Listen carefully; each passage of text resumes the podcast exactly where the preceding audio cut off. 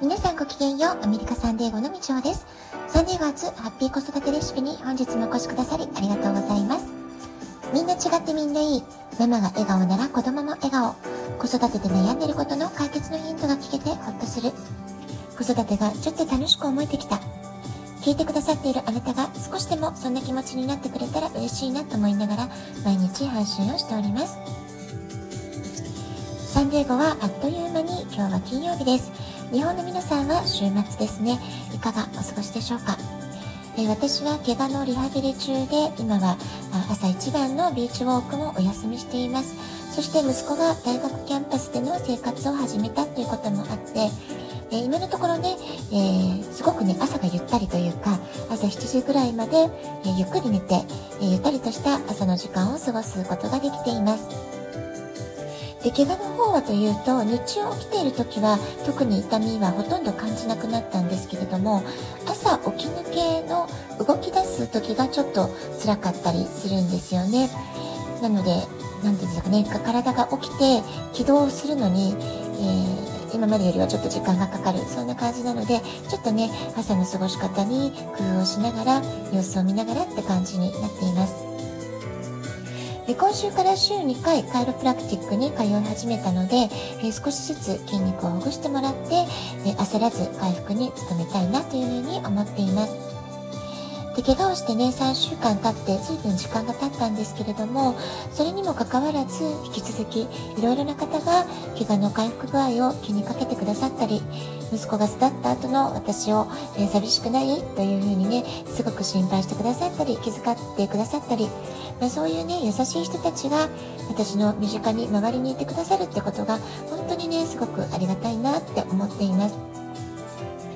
で、まあ、仕事はね、ぼちぼち、あの、リモートで全部できる仕事なので、やっているんですけれども、来週、えー、いよいよね、セミナーをまた担当することになったので、えちょっとね、仕事もだんだん忙しくなってきて、なかなか皆さんにね、お返事がすぐ返せなかったりしているんですけれども、でそれから、えー、まだまだ100%の体力が戻っていないために、例えばね、家事をするのもできるんだけれども、すごく時間がかかるとかですね、あと運転もできるけれども、やっぱりちょっと乗り降りするときにすごく時間がかかってしまったり外出も、まあ、今までよりは半分とか3分の1ぐらいに少し控えめにして体力温存ということをねちょっと考えながら動いているって感じなので会いたいなと思ってもまだお会いすることができてないお友達とかもいるんですよね。だからなかなかちょっとねあのもどかしい感じが自分の中ではもちろんあるんですけれども、まあ、そんな中ね本当に皆さんから頂いたお見舞いの言葉とか励ましの言葉いつもすごくパワーをいただいています。本当にありがとうございます。で今日はですね共感力というテーマについてお話してみようかなって思っているんですね。えー、例えば仕事ビジネスとかでも子育てにおいてもあるいは普段のねお友達との関係性の中であっても、まあ、全ての人間関係でとても大切になってくるのは私は傾聴力聞く力がすごくね大切なんじゃないかなってことを、まあ、このラジオトークでも何回かお話ししてきてるんじゃないかなと思いますけれども最近ね改めてまた聞き上手な人ってすごいなって思うんですよね。で10人十色様々な個性や価値観があるわけです。で自分の考え方や価値観と違う人と会話をするってことももちろん、え、日々のね、日常の中であるわけで、すごくね、会話が難しいなって感じる時もね、皆さんあると思います。そんな中で、えー、聞き上手な人っていうのは、どこへ行っても、どんな人からでも、周りからすごくね、受け入れやす、受け入れられやすかったり、あるいは信頼されたり、愛され力がすごかったり、まあ、そういったところがね、あるんじゃないかなっていうふうに思います。例えば私はこのラジオトークも発信の一つとしてやっているわけですけれども、え自分が伝えたいこと、自分がすごく好きなことっていうのもね、発信するのはいいことではあると思うんですけれども、ただ一方でリスナーさんが聞きたいって思ってることとあまりにすれ違ってしまうと、リスナーさんの思いに気持ちに寄り添うことにはならないんだろうなっていうこともね考えたりするんですよね。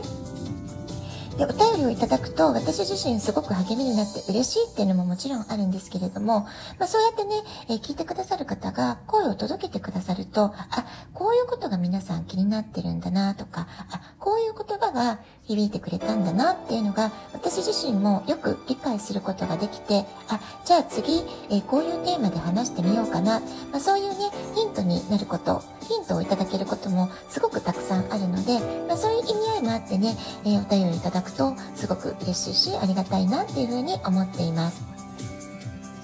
じゃあね、みんなね、聞き上手になりたいなって思ってると思うんですけれども、具体的にね、どうしたらいいかなってことをね、少し考えてみたいと思います。で私自身ね日々ねあの自分でも反省をしながらどうしたらいいかなってことをいつも考えているんですね。というのも、まあ、仕事上子育てであったり大学受験のご相談であったりあるいはね人生相談的なお話に至るまで本当にね様々なご相談っていうのが、えー、いただくわけなんですよね。ですからしっかりとお相手の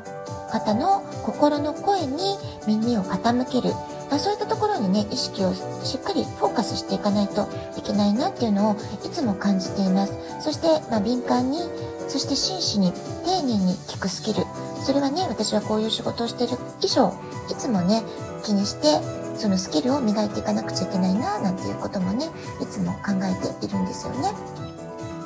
でね、じゃあ聞き上手になるためには何が必要かなってまたいろいろ考えたところ、やはり共感力このねスキルすごく大事なんじゃないかなって思ったんですよねですので今日は共感力が高い人の特徴っていうことをちょっと考えたので、まあ、そのことをね話していこうかなと思いますまず1番目他者への関心が高いってことですね。まあ、何に対しても相手のことに興味を持つ、関心を持つ、これがね、すごくファーストステップとして大事なことだなと思います。え他の人の話題とか経験に対して子供のような強い好奇心を持つ。これすごくね、大事なんじゃないかなと思うんですよね。人は話をする時に、相手の人が好奇心や、あなたに対して好奇心や興味を持って、あなたのこともっと知りたい、えもっとあなたの話が聞きたい。まあ、そんな姿勢でね、熱心に話を聞いてくれる人がいると、きっとね、その話をしてる人、嬉しくなりますよね。ですから共感力が高い人っていうのはいつもすごくオープンマインドで心を開いて、えー、他の人と接するために初対面の人とも打ち解けやすいそういう特徴があるんじゃないかなって思います。それから2番目です。相手との共通点を見つけるのがすごく得意上手なんですね。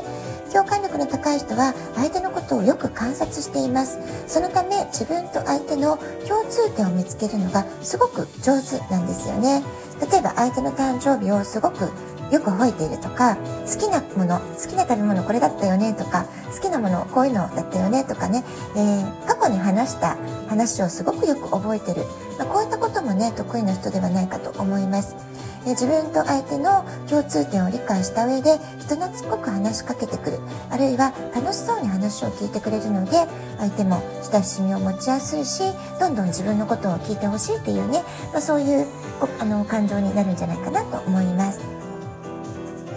それから3番目です。えー、共通点だけではなくって相手との相違点違うところにも興味を持つことができる。これちょっとね上級者編かなと思うんですけれどもやはり共感力の高い人は相手と違うところでさえもえそれ私には分からないってことじゃなくって、え理解できないってことではなくって上手に話題として相手を知るための、えー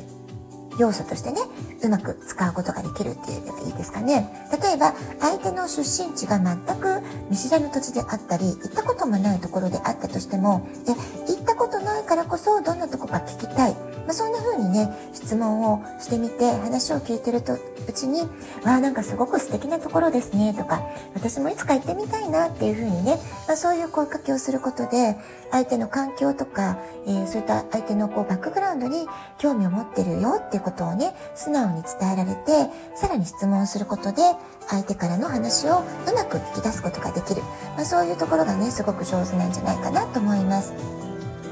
ですから自分がわからないことたとえ価値観が違うことであっても絶対に頭ごなしに相手を否定しないで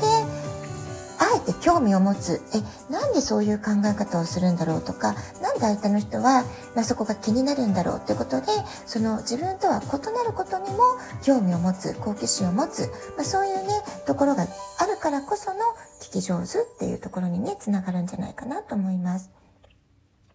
それから非常に感受性が強いっていうのも特徴かなと思います。えー、相手の心の動きに敏感で、ちょっとしたことでも感動しやすい。まあね、その感動するからこそもっと聞きたいっていう風にね、会話を引き出すことが上手なんじゃないかなと思います。それから相手が7割、自分が3割の配分で会話をすることができる。これもね、えー、共感力が高く聞き上手だからこそ、相手を主語にして話ができる。質問が上手ってことですよね。